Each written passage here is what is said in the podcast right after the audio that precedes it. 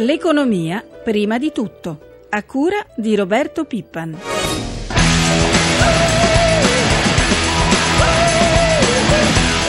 Ho accolto ovviamente con molta soddisfazione la dichiarazione che eh, da parte di Etihad e di Alitalia è stata eh, fatta oggi perché questo eh, tema è stato oggetto ovviamente delle discussioni che abbiamo avuto in queste ore. Eh, io sostengo fortemente e il governo sostiene fortemente la prospettiva positiva di una finalizzazione di questa intesa e sono sicuro che in Italia tutti coloro che hanno voce in capitolo faranno la loro parte per una positiva finalizzazione di questo accordo. Buongiorno da Luca Patrignani e ben trovati all'economia prima di tutto. Lo avete sentito nella nostra copertina. Il Premier Letta in missione negli Emirati Arabi esprime ottimismo sulla trattativa tra Alitalia e la compagnia araba Etihad, che è alle fasi finali. Quella della nostra ex compagnia di bandiera è una vicenda lunghissima e molto travagliata, lo sappiamo. Forse potremo essere di fronte ad una svolta. Ieri Alitalia ed Etihad hanno diffuso una nota congiunta spiegando che si sta stringendo sull'ingresso degli arabi come soci forti nella società società italiana, soci forti in grado di garantire un futuro ad Alitalia. Insomma, entro 30 giorni le nozze potrebbero andare in porto. Allora noi partiamo da qui con un'intervista in esclusiva, ci colleghiamo subito con uno dei protagonisti assoluti della trattativa, l'amministratore delegato di Alitalia Gabriele Del Torchio. Buongiorno e grazie per essere con noi. Buongiorno, buongiorno a lei e agli ascoltatori. A che punto siamo? È corretto dire che la trattativa con Etihad è una svolta? Bah, diciamo che stiamo entrando nella fase più importante della trattativa eh, che inizierà sostanzialmente questa settimana. Ci scambieremo informazioni e cercheremo di redigere insieme il nuovo piano industriale di Alitalia all'interno della logica di Etihad. È un punto importante perché ci permette finalmente di mettere in sicurezza l'azienda e di guardare con serenità al futuro. Ecco, lei ha parlato di questo tema, in questi mesi si è molto temuto per Alitalia, per la sua stessa sopravvivenza, ora siete fuori pericolo, è ottimista su questa ultima fase di Ma trattativa? Diciamo, diciamo che sono realista, negli ultimi mesi abbiamo fatto delle cose importanti, innanzitutto abbiamo aumentato il nostro capitale di oltre 390 milioni, abbiamo una nuova base di azionisti, eh, le due banche più importanti d'Italia, Unicredito e Banca Intesa, e Poste Italiane, oltre agli azionisti storici Atlanta, Colanino e gli altri. Quindi questo è un bel risultato. Adesso ci stiamo concentrando per guardare innanzi, per guardare al futuro e l'iniziativa con Etihad mi sembra vada esattamente in questa direzione. Il Premier Letta si è detto certo che tutti quelli che hanno voce in capitolo in questa vicenda in Italia faranno la loro parte. Si riferiva anche ai sindacati, glielo chiedo perché dopo aver superato il problema della cassa integrazione a zero ore, eh, ora eh, qual è il punto della situazione? Lei è fiducioso di un buon esito anche della trattativa su questo fronte interno per la riduzione del costo del lavoro essenziale per il rilancio della compagnia? Ma oggi continueremo nelle nostre conversazioni e discussioni con i sindacati. Io penso che alla fine il senso di realismo avrà il sopravvento. Eh, ho notato una chiara disponibilità delle forze sindacali e anche di tutte le donne e gli uomini che lavorano in Alitalia. Su questo fronte qual è il ruolo delle banche? In questi giorni i quotidiani hanno scritto che gli istituti avrebbero attivato linee di credito inferiori rispetto ai 200 milioni di euro attesi. Come va la collaborazione con le banche su questo fronte? Va bene, proprio tra poche ore firmeremo il contratto di finanziamento e quindi doteremo all'Italia di ulteriori mezzi finanziari. Quindi, quindi sono soddisfatto. Anche su questo fronte passi avanti? Passi avanti, passi avanti su tutti i fronti Adesso ovviamente entreremo nella fase più delicata che è quella, come dicevo poc'anzi, della preparazione del nuovo piano industriale, che come dice il nostro Presidente del Consiglio tutti quanti faranno la loro parte, non ho dubbi. In questa fase così delicata, quali sono le difficoltà, le ultime difficoltà, quelle su cui tiene più alta l'attenzione? Ad esempio, il tema del vostro debito sarà al centro di quest'ultima fase del, della trattativa? Beh, certamente l'ottimizzazione dello stato patrimoniale sarà molto importante e anche la struttura del debito.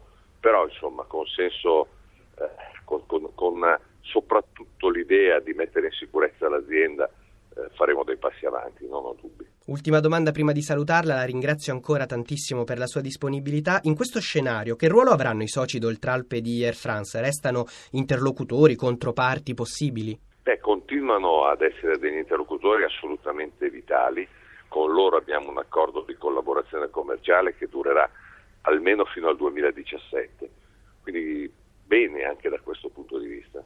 Grazie, grazie davvero a Gabriele Del Torchio, amministratore delegato di Alitalia, per essere stato con noi. Buona giornata e buon lavoro. Grazie, grazie, a presto. Dalle proiezioni del nostro centro studi di Confindustria, un modestissimo più 0,607 per, previsto per quest'anno, sono numeri che, che, non ci permettono di guardare con ottimismo verso il futuro. O ci si cambia il passo con il governo esistente o a un certo punto allora andiamo a votare. Voltiamo pagina. Il presidente degli industriali Giorgio Squinzi, lo avete sentito nella nostra controcopertina, torna a gelare il governo. Intervenuto ieri a In mezz'ora su Rai 3, il numero uno di Confindustria ha chiesto di nuovo con forza un cambio vero di passo sulla politica economica e industriale, parlando di una sorta di cartellino giallo all'esecutivo. Il Premier Letta ha ribattuto Confindustria pensi a fare il suo lavoro, a contribuire alla crescita del PIL. Chi ha ragione in questo nuovo botta e risposta? Lo chiediamo al nostro prossimo ospite, l'economista economista Giorgio Barbanavaretti. Buongiorno. Buongiorno, buongiorno a voi. Allora, la, eh, ecco, com'è la situazione? C'è molto scontento da parte non solo di Confindustria, ma in generale de, degli industriali, degli imprenditori?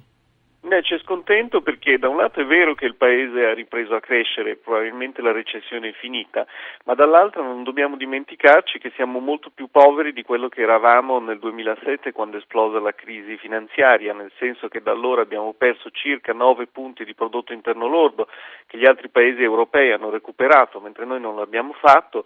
Questo vuol dire circa 200 miliardi di risorse paese, che entrano nel Paese ogni anno in meno rispetto a quelli che c'erano nel 2007. 2007, quindi è evidente che le imprese soffrono, l'economia soffre, c'è una forte disoccupazione e abbiamo bisogno di riprendere non solo a crescere ma di crescere con ottima lena e questo effettivamente non si vede ancora. Ecco, su questo fronte, anche il fronte delle stime per la nostra economia, le cifre in effetti restano distanti. Confindustria, assieme ad altri centri studi, parla di una crescita quest'anno ancora debole, inferiore allo 0,6%, mentre il governo si dice certo di un incremento del PIL più robusto, intorno all'1%, che diventerà lo ha confermato Letta, più 2% l'anno prossimo.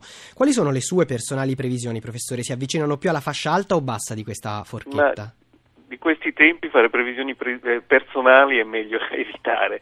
Direi che il problema è che anche la, la, parte alta della forchetta è comunque troppo bassa rispetto a quello che ha bisogno della nostra economia.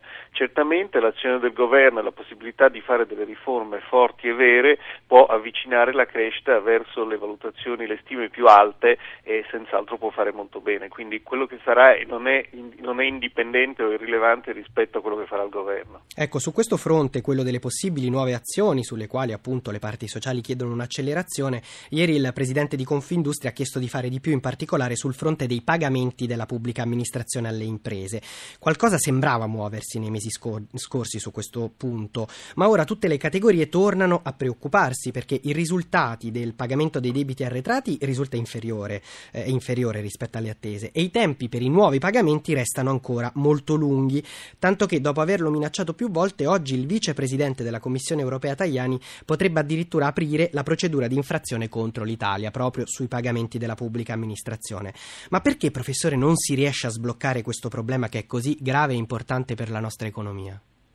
È veramente paradossale, da un lato ci sono più risorse, dall'altro non si riescono a spendere, non arrivano alle imprese che ne hanno veramente bisogno. Credo che gli ostacoli siano soprattutto di tipo burocratico, è addirittura difficile capire quali siano esattamente i, cre- i debiti della pubblica amministrazione, non si riesce a quantificarli con precisione, ancora più difficile certificarli per poter fare in modo di pagarli. Quindi gli ostacoli sono di natura soprattutto burocratica e questo si vede dal fatto che i soldi che sono stati erogati dal governo non si, non si, è riusciti a spenderli completamente. Quindi un nodo burocratico, ancora riforme sia delle amministrazioni locali che della pubblica amministrazione in generale. E più in generale questo nodo resta anche per le altre riforme, cioè c'è una burocrazia che blocca gli slanci di cambiamento?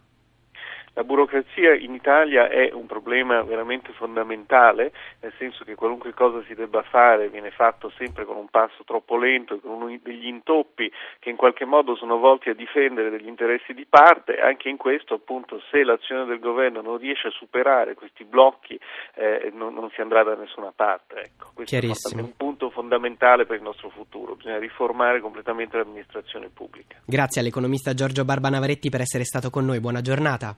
Buona giornata a voi, grazie. Alle 7, 50 minuti e 6 secondi cambiamo argomento e parliamo dell'Inps.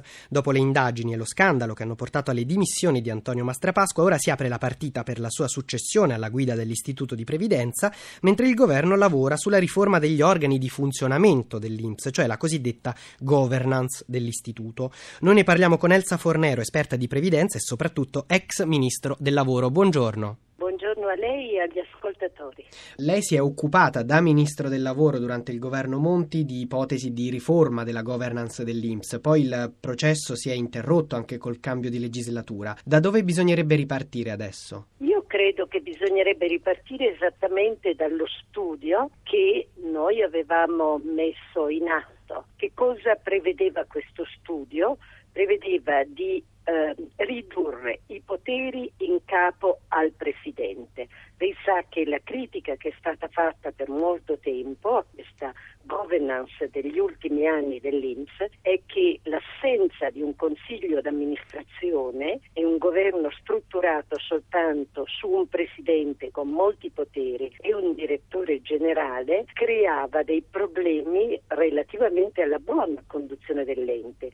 Allora a noi è sembrato e alla Commissione era sembrato che fosse opportuno avere un consiglio d'amministrazione snello, fatto di persone competenti, indipendenti e magari con una eh, conoscenza della materia e che questo controbilanciasse i poteri e fosse quindi una buona mossa proprio per il funzionamento dell'ente. I sindacati propongono anche l'istituzione di un consiglio di sorveglianza che vigili appunto sulle mosse dei manager dell'Inps e del quale facciano parte anche rappresentanti delle attività produttive, delle parti sociali. Cosa ne pensa? Ma io vorrei dire bisogna evitare di oscillare da un estremo all'altro, andare ad avere degli organi che hanno dentro tutte le rappresentanze può creare di nuovo quegli appesantimenti per i quali il Parlamento anni addietro aveva cambiato la governance esattamente cancellando il Consiglio d'amministrazione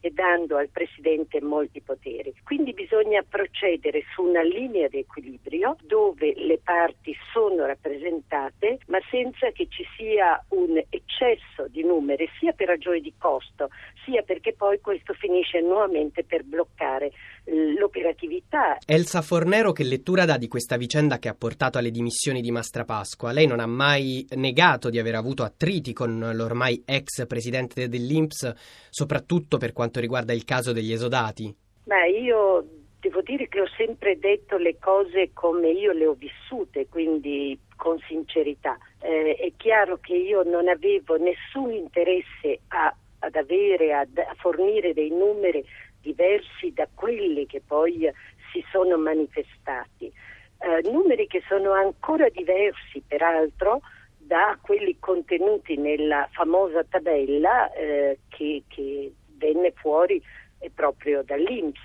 Allora io credo che questo episodio segni una scarsa una collaborazione istituzionale insufficiente a quanto, rispetto quanto la situazione, il Paese e gli italiani avrebbero meritato. Un'ultima domanda prima di salutarla. L'esponente del nuovo centrodestra Cazzola ha lanciato anche il suo nome come possibile commissario dell'Inps, ha detto ha una grandissima esperienza e competenza in materia, sarebbe giusto darle la possibilità di servire ancora il nostro Paese. Lei è disponibile per un incarico simile?